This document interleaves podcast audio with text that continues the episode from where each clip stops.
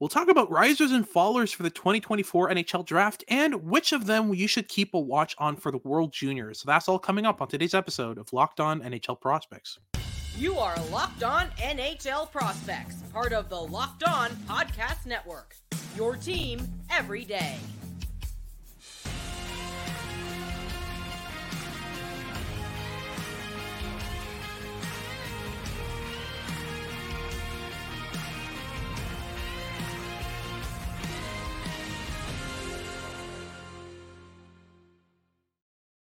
Hello and welcome back to Locked On NHL Prospects, part of the Locked On Podcast Network, your team every day. On this podcast, we break down everything prospects related for you five days a week, Monday to Friday. I'm Hadi Kalakeche, joined by Sebastian High. And on today's show, we'll be breaking down some risers and fallers for the 2024 NHL Draft. We'll talk about some prospects who have either risen up our rankings recently or have kind of slipped down a bit. Uh, we'll also talk about which 2024 NHL draft prospects you should be watching at the World Juniors. Uh, we'll talk about everyone from Konsta Helenius to Michael Brandsegg-Nygård, who we mentioned last show, uh, and everyone in between that's going to be at this tournament. But before we get into any of that, today's episode is brought to you by Game Time. Download the Game Time app, create an account, and use code Locked On NHL for $20 off your first purchase. If you're watching on YouTube, make sure to like and subscribe. Leave us a comment letting us know what you want us to talk about next. And if you're listening on your favorite podcasting platform, make sure to make us your first listen of the day. So let's get right into it with the risers for the 2024 NHL draft. Um, some prospects have bumped their stock really recently, but we'll also talk about some prospects who kind of came out of nowhere and, and gave us a good show um, since you know since we started scouting them back in June. Um, you know, we'll, we'll, talk about some of these guys as well, but I really want to start with the name that's risen the quickest in the last couple of months, and for me, it's Zeev Buium. Uh, how do you feel about Buium so far? Buium's excellent. He's been tremendous to watch over the last oh, yeah. couple of months and just seeing his game to game progression. I mean, he, he was excellent last year with the NTDP. Uh, like over the summer, I was uh, I hadn't watched him too too in depth, but from what I had seen, I was very impressed, and I was a little bit confused as to why he was only kind of like teetering around like the mid to late twenties in most early rankings. And my early viewings kind of confirmed his his status as a first round talent at the very least. But mm-hmm. North America isn't my specific region this season with Dobber. I've been focusing more on the European side. But uh, it, it was not particularly shocking to me when he started rocketing up all the boards and his production just being like well over a point a game as a freshman defenseman, which is insane. Yep. Uh, and yeah, he's been he's been tremendous, and I've liked his his game at like in all three zones so far this season. Of course, his offensive game is his biggest strength, followed by his transition game, then his defensive game in that order, which is clear. But even in his own zone, he's been quite solid. At the very least, he's been composed. He uses his mobility really intelligently to solve problems. And while, yes, he does skate himself into some problems at times and there are turnovers, you can expect nothing else from a freshman defenseman in, in the NCAA, let alone one who is a draft eligible still. So yeah. I've been very impressed so far. But talk me through your recent viewing of uh, viewings of him because I know you've caught quite a few. And how has he progressed since that beginning of the season? And what makes him such a slam dunk top ten, top twelve talent right now? Yeah, he's entered my top 10 fairly comfortably. Um, I think the very interesting thing with Zeev Buium is he's fully leaned into the offensive side of games. Um, basically has just been using his the mobility that makes him such a really good gap closer and transition defender and use that to just kind of bolster his offensive game um, and i think that's re- really what i was looking for with Buium is i saw a player who's really good at closing gaps is really good at, at manning transitions but i didn't really see a guy who could see and think the game at an advanced level, but you see him now and it's just every single shift. I mean, there was a game on Ross recently where the the color, the color commentator for for um, for Denver uh, University was just like, if there's any player I want from this Denver lineup with the puck and a stick in the last minute of the game, it's Zeev Buium. And I'm like, this is a freshman defenseman in the NCAA. This makes no sense. Yeah, he's he's really really fun. Um, I'm I'm I've been really excited with the, the type of hockey he's been playing and the way he's molded his game to kind of fit more of a more of a style that works with his strengths. Um, he's a player who tried to play a physical game when he doesn't really have that edge. Now he's mainly like he's layering stick and body, but he's going into checks with a stick first and that's allowed him to separate pucks from opponents a lot more regularly. Um, even though, like I said, he's leaning a lot more into the offensive game. He's activating every chance he gets. He's pushing hard to the to the to between the dots when you know when when a puck goes up when a when a forward joins him at the at the point. He's just beelining for the for the net front, which is not something you see often from from defensemen. Um, he's leaned into that side of the game really hard, and I find that really interesting within his game. Um, but yeah, that brings us to Zayne Parekh uh, who I think we're higher on than a lot, a lot of rankings. Um, yeah, you, have watched a fair amount of him. I have as well. I really want your take on Parekh because I, I, think we're on the same page regarding him. I mean, yeah, I, I was kind of banging the table for Parekh at four. Um, at, on our on our November board at Dobber. Mm-hmm. I wanted him there eh, four no three. Sorry, sorry. three. Yeah, Dickinson was third. Yeah, you wanted Dickinson him was third. Yeah, I want I, want I wanted Parekh over Dickinson was my was, was my, my my main take there. I mm-hmm. think like as long as Parekh was top five, I was relatively happy. But between the two OHL defensemen, who I've watched quite closely, both of them, both internationally and domestically, and I've caught a live viewing of Parekh as well, yeah. uh, and I've been and Dickinson last season too. I've watched them a lot, and uh, I I'm a big fan of Sam Dickinson's. I think that he's an excellent prospect, and uh, he's a lot safer of a pick than Zayne Parekh is. Parekh has an ability to dominate the game that I haven't seen from a, a draft eligible defenseman in the CHL in a while. Like yeah. even like going back to like I mean, Olen Zellweger wasn't quite as dominant as a draft eligible. Pavel Mintyukov maybe uh, around the same level, but even then, I think that Parekh's offensive incursions are even more dominant than Mintyukov's were in his draft year. Now, Mintyukov yeah. had some physical tools that Parekh lacks in that season, but uh, Parekh is is a tremendous player, and and I've I've been a big fan of him uh, for a while now. I mean, he's still at, at, third on my board at the moment, yeah, uh, which isn't necessarily set in stone at all, but he, he he's there tentatively in a tier that ranges down to sixth. But uh, I mean, I think with his game, I'm just so enamored with how he's able to leverage every single strength he has in his toolkit to create advantages offensively. He he yeah. knows exactly what his strengths are. He knows what his weaknesses are, and he knows exactly how to mitigate those two in order to create advantages offensively and how to play safely defensively. He uses his skating so intelligently in all three zones. He's hyper mobile. Like the four-way mobility is a big, big strength with him. And uh, yeah, like beyond just the high-end offensive skill that I could rave on about for ages, Mm-hmm. There's an intelligence and an awareness and a composure to his game that you don't usually see in these like undersized offensive defensemen that, that are putting up gaudy point totals in the CHL. And yeah. I think that he's a he's a very special talent. And I've been watching him closely for over a year now, and he's been progressing steadily. I think like the the development curve is looking really nice there as well. And I don't really see a reason to take him outside my top five anytime soon. Yeah, absolutely. And that brings us to Konsta Helenius, uh, who has officially made his way above Cole Eiserman in my rankings. Um, the offensive brain on Konsta Helenius, I will say this time and time again, the way he thinks the game is ridiculously good. And like he's not a he's not a player who exclusively relies on offense. He's not a player who focuses on the offensive zone exclusively. This is a, a really good defensive player, a really good transition player, a hard forechecker with a high motor like he's, I don't see any area of his game that I can look at and be like, yeah, this is a weakness. Whereas with Eiserman, everything except the shot is kind of like, ooh, you know. So it's like they're two polar opposites in terms of you know the the assessment of their strengths and weaknesses. Um, you know, and, and it's kind of the same for for Luke Misa, who really surprised me with his skill and ability. I really thought this was going to be like at best a late first rounder, kind of like Owen Beck was last year. Um, but Misa has a level of paciness and processing to the game that you rarely see out of this kind of age group. Um, so he's kind of bolstered himself into the top 15 conversation for me as well. Um, so yeah, this is our batch of risers. Players didn't expect to be as high as they did, either heading into this year or heading into this past month. Um, but now we'll get into our followers here. Some players who recently haven't performed up to par or that we expected to be better than they are. We'll get into that right after these messages from our sponsors over at Game Time. If you like to dig for last minute deals on tickets, Game Time is the best place to get them. I use Game Time all the time. My schedule is very variable, so I don't really know when I'll get an afternoon free. And Game Time's been really reliable when I finally get an afternoon free out of nowhere and I don't know what to do with my day. Just fire up Game Time. Within a couple minutes, I've got tickets. Within, you know, at the very last minute before the event, I'm able to get tickets, get to the get to the spot, scan my QR code, and I am in.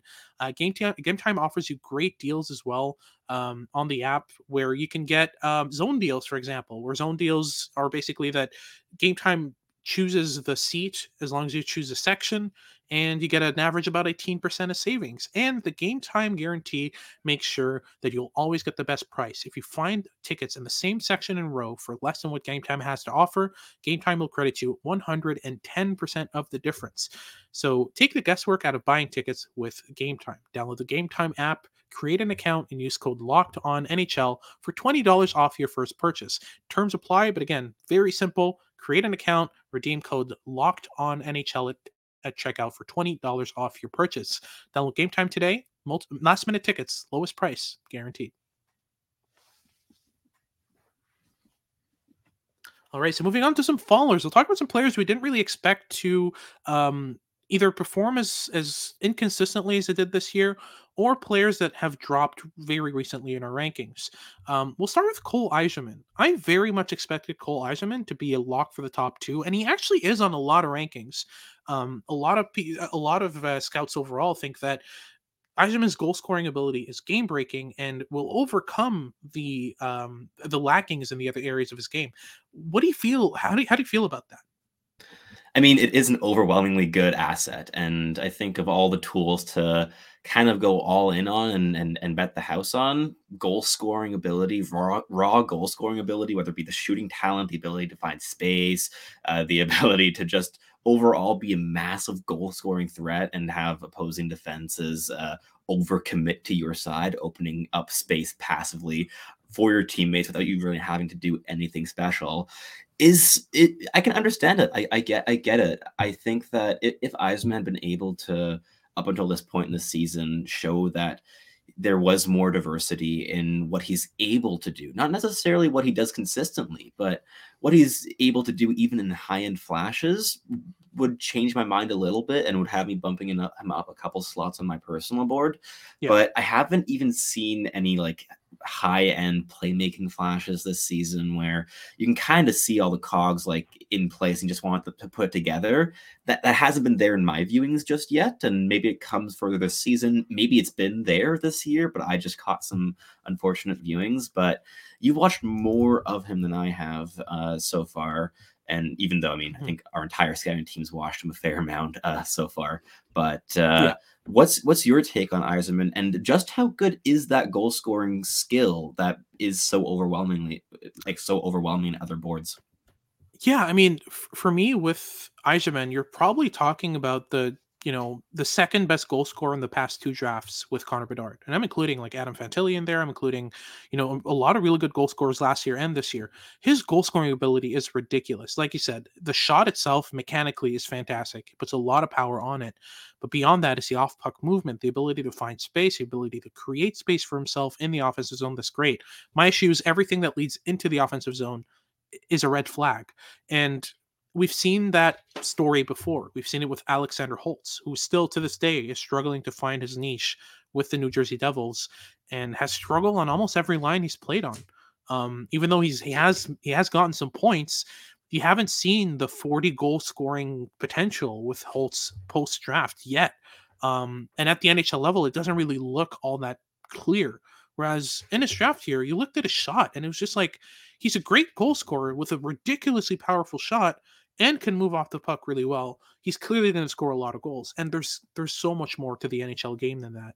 You need to a lot of your goals at the NHL level start in the defensive zone unless you're taking an offensive zone faceoff. A lot of your plays start with good defensive positioning, good stick work in your in, in your own zone, and especially awareness of lanes in transition. That's created so many goals for for these high end goal scorers. You look at the, you know, the Stamkoses and the Kucherovs and you know you look at the high end goal scorers in the NHL and they're they're they're not necessarily high end defensive players, but they're not pure liabilities. Um, and they're especially able to string together plays and get the puck in the offensive zone in possession. Uh, they're able to participate in that happening, whereas I don't see that often from Eiserman. So that's my big concern with him. Um, but another follower we have in this list uh, would be Carter Yakemchuk. Um, I headed I, I, headed into the 2023-24 season expecting Yakemchuk to be in the top 20 conversation for sure. In his in his draft minus one, I was fairly impressed with the viewings I'd gotten in on him. And this year I just see a lot of chaos. He reminds me a lot of Cam Allen in that aspect in that respect of just like being really good in your in your draft minus one, heading into your draft year and trying to do way too much. And Yakemchuk has put his team in trouble a lot of times. He's getting he's getting penalty killing minutes, and I I don't get it. I'm sorry, I just don't. Um, so yeah, it's it's been on and off with Yakemchuk. I, I've struggled a lot, but like you look at the production, and it's just off the charts, right? Yeah, I mean, it, he has 13 goals and 33 points in 30 games so far this season, which is uh, very good if he were a forward and he's a defenseman. So yeah, like, production yeah. wise, no complaints. And I mean, the WHL is certainly not the easiest of the CHL leagues to put up those those gaudy point totals from the blue line. So yeah it's it's been impressive in terms of the the offense for him, but I think as you said with the Cam Allen comparison, I I see a lot of similarities in yes the chaos, the lack of composure, the spam shot button uh, at yeah. the blue line every single time the puck is within oh, yeah. eight feet of you, uh, and that has definitely made it a bit more difficult uh, to project him as an NHL like impact piece with that style and that said, there are some interesting raw tools with this player, and there's there's a reason that we had him shoot in as a likely top 20, top 25 player in this draft class heading into the season.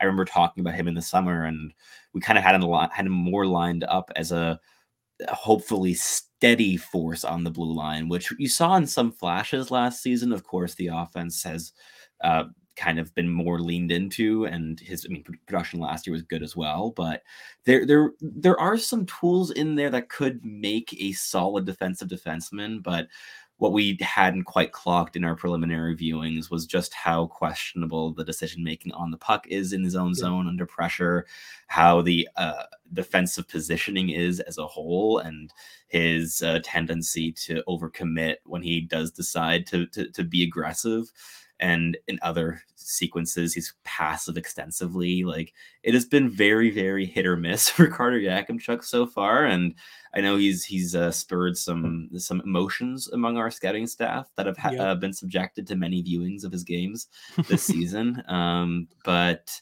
yeah he, he, he's a player that that that's kind of fallen as you said a bit like cam allen due to a combination of good tools yes but everything else is a massive question mark and I think I'm curious to see where he ends up getting drafted because in terms of profiles, I think that those two players are kind of similar in terms of NHL mm-hmm. projections, but yeah. the production is very different between the two and the size is as well. So whereas Cam Allen somehow fell down to the fifth round last year, which was an oh, like over overcorrection like, for sure, massive yeah. overcorrection, should have been a top hundred pick at the very very least with Yakemchuk, just how high could he go? Uh, because he has like the profile of a top 20 pick still.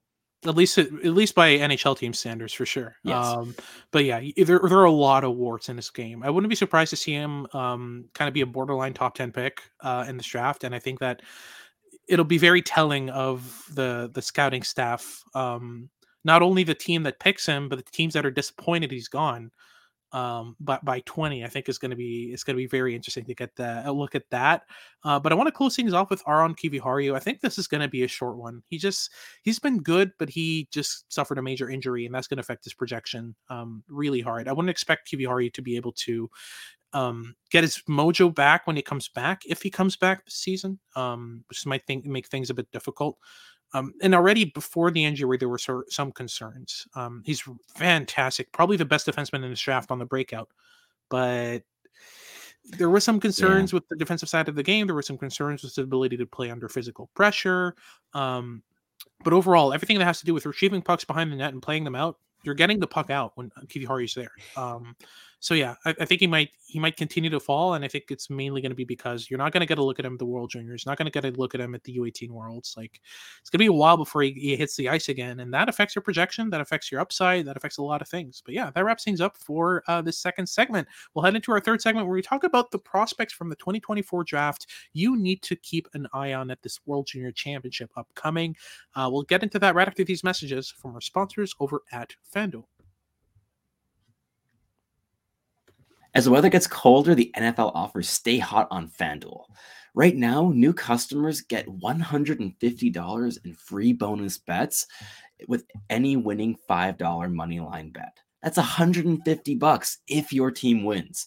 And you can use that on anything, ranging from spreads to player props to over and unders and far more. Whether you want to use them on betting on your favorite NFL team to win the Super Bowl this season or your least favorite NFL quarterback to throw three receptions in the next game, the choice is yours. So visit fanduel.com slash locked on and kick off the NFL season. FanDuel, official partner of the NFL. All right, so let's close things off with the World Junior Championship 2024 NHL Draft eligibles, and you, you need to keep a look on in this tournament. Um, there are a lot of interesting names, uh, and I'm, I'm very excited to kind of get started with Konsta Helenius because, as I mentioned, he's risen up my rankings, and I feel like the yeah. World Juniors is going to solidify that so well. Um, you know, I've already seen him ahead of the the likes of Ivan Demidov and Cole Eiserman on some rankings. Not a lot, but some rankings. Um, mainly due to his him just I mean, basically tearing up the Liiga in recent games. He's basically on a point per game pace over the last last handful of games. So he's been playing extremely good hockey. Um, and yeah, what do you expect his role is going to be on um, on this Finland roster? I think I think second line center is basically a lock, right? I would think at the very least, uh, with how he's been playing this year and the immature style that he plays the game with, I think that any coach is going to be pretty pretty enamored with just how intelligent he is, how adaptable he is, how he can play any role, be in any situation, uh, be on the ice stuck for two minutes and still be putting in a pretty good shift uh, he's he's really really versatile, which uh, will definitely help his case. And on top of that, I mean, this is a Finland roster without the likes of Brad Lambert and Joakim Kemell. Uh, so there's there, there's spots opening up that weren't there in previous seasons, and uh, there aren't that many slam dunk names to force their way in ahead of him. He kind of has an opening to to forge himself that top six slot, and I'm very curious to see what he's able to do with it because he's been playing some excellent hockey against professional competition this season and he's back against his own age group here and it's going to be fascinating to see just how dominant he can look. Yeah absolutely. It's going to be a great um, great opportunity for him to to showcase what he can do um, you know, he's already playing so well against men. I can only imagine what he's going to do against these kind of lineups. It's going to be so fun to watch him play. Um, let's talk about Michael Brandsegg-Nygård again. Um, the yep. the big, same vein, professional yeah. player playing good hockey. That's going to look very good against junior competition. Absolutely, and as of late, I mean, he had five points in his last eight games at the in the Hockey Allsvenskan. It's finally heated up for him after some really unlucky bounces. But you can look at his as, at his ice time and see that it never faltered, it never changed since the start of the year, which shows you how impactful he is away from the offensive zone in general that allows him to consistently get back on the ice for the exact same amount of minutes that he started off with. Um, his his coaches never um, never made him write the pine, never dropped him from the top six really, and and just mainly continued believing in him, and it's been paying off recently. The bounces have been going in, and you can see how impactful this player is overall. And yes, he's going to play for Norway. Norway's going to have a lot of trouble putting goals in the back uh, in the back of the net, but Michael Brandsegg-Nygård could be a really interesting bright spot on that team that could turn some heads and finally get him in the top 10 conversation on all rankings. Because I've seen him outside the top 15 on some, and I don't get it. He fits the mold of NHL scouts' dreams essentially just so well he reminds me. I was talking about this as well on on JD Young's podcast on on Locked On Sharks when I hopped on uh, as a guest, and we were talking about Michael Brandsegg-Nygård, and I realized he makes me think a lot about Cutter. Uh, he, he, he reminds me a lot of Cutter Gauthier in terms of a bigger player who doesn't get the recognition he deserves goes and plays some really good tournaments. All of a sudden, heads are turned, and he gets picked in the top five. I would not be surprised to see Michael Brandsegg-Nygård get picked around fifth overall, especially if he has a good tournament, because he just fits that mold of what NHL teams look for in a player just extremely well. And we talked about it last episode. Could very well be one of the first from this draft year to make the NHL. Um, but moving on to Emil Hemming, um, who I didn't I didn't really expect to make this Finland uh, forward roster until I saw the players that aged out, and I was like, yeah, mm. they need they need a, a they need a scoring winger. What do you expect from him in this year?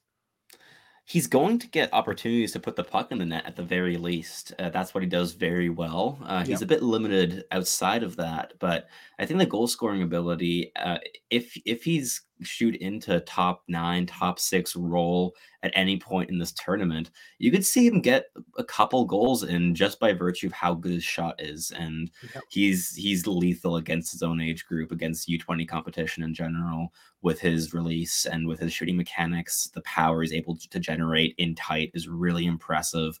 And uh, yeah, he, he's a very fun goal scorer. And uh, with Joakim Kemell aged, uh, not being released uh, by the Nashville Predators, yeah, there's definitely space for uh, for a strong goal scorer in Finland's roster, and of course there is Kasper Halttunen, who's going to likely be the main uh, such player in that roster. But in terms of the, the, the the second man up for that job, I could easily see Emil Hemming being the being the, the the choice that the coaching staff goes with, and I think that if he's able to score a couple goals, even if they may just be by virtue of how good his shot is and less so of how good his play at the tournament will, will be, you might see him bump up in some rankings just by virtue of putting up some points. So yeah. he's a, a, dark horse of ours in terms of uh, of unexpected production, uh, because there is, as we said like earlier with uh, Konsta Helenius, there there is space for young players to make an impact on this Finnish roster. They will be depending on young players taking some big steps in order to compete for the podium. And uh, Emil Hemming's an interesting one, but so is the last player in this segment, Veeti yep. Väisänen. Talk me through him. What have you liked so far this season? I've I've liked everything I've seen from Väisänen, uh, not to a point where I'd consider him kind of a lock for the first round, uh, but definitely in the kind of 25 to 40 range, he's absolutely a, a contender for that. Um, Väisänen is just so dependable. That's the main thing that stands out with him. Is just how dependable he is, dependable he is for his age. Um, his mobility is fairly solid. His stick work is really good. Um, beyond just closing gaps early, he closes them with the right timing which is so important. He understands when and how to close a gap so that the player who's carrying the puck doesn't expect it. Um, I still want to see him layer stick and body a bit more. Um, with, with and it's it's usual for a lot of prospects. A lot of prospects usually either exclusively depend, defend with their sk- stick or just yeet their body around aimlessly until they hit something. Um, and and learning to layer stick and body is something that takes a lot of time usually and the players that have it already are like sam dickinson who's one of the best defensive players i've, I've ever seen come out of the draft um, so yeah it, it's going to be very exciting to see him at this tournament to see how he performs. I'd expect him to play more in kind of a bottom six role um, uh, not a bottom six role but a bottom pair role rather um, with with Väisänen, and he he's going to be able to have a quiet but impressive performance that I feel is going to impress a lot more the the scouting teams that have a finer eye that don't look for big performances that don't look you know that are able to identify the the intricate details you know teams like toronto can make a jump on him teams like you know t- tampa bay might very much like Veeti Väisänen. minnesota so, maybe minnesota could be another one yeah after their first round pick of last year i think they need one of those so yeah um, that wraps things up for today's show. Thank you very much for tuning in. If you're watching on YouTube, make sure to like and subscribe. Leave us a comment letting us know what you want us to talk about next. And if you're listening on your favorite podcasting platform, make sure to make us your first listen of the day. For your second listen of the day, make sure to check out Locked On Sports Today, um, and their 24 7 news channel that keeps you updated on what's going on around sports. And make sure to tune in for our episodes next week as we continue our World Juniors coverage. This has been Hadi Kalakeche with Sebastian High, and we hope you tune in next time.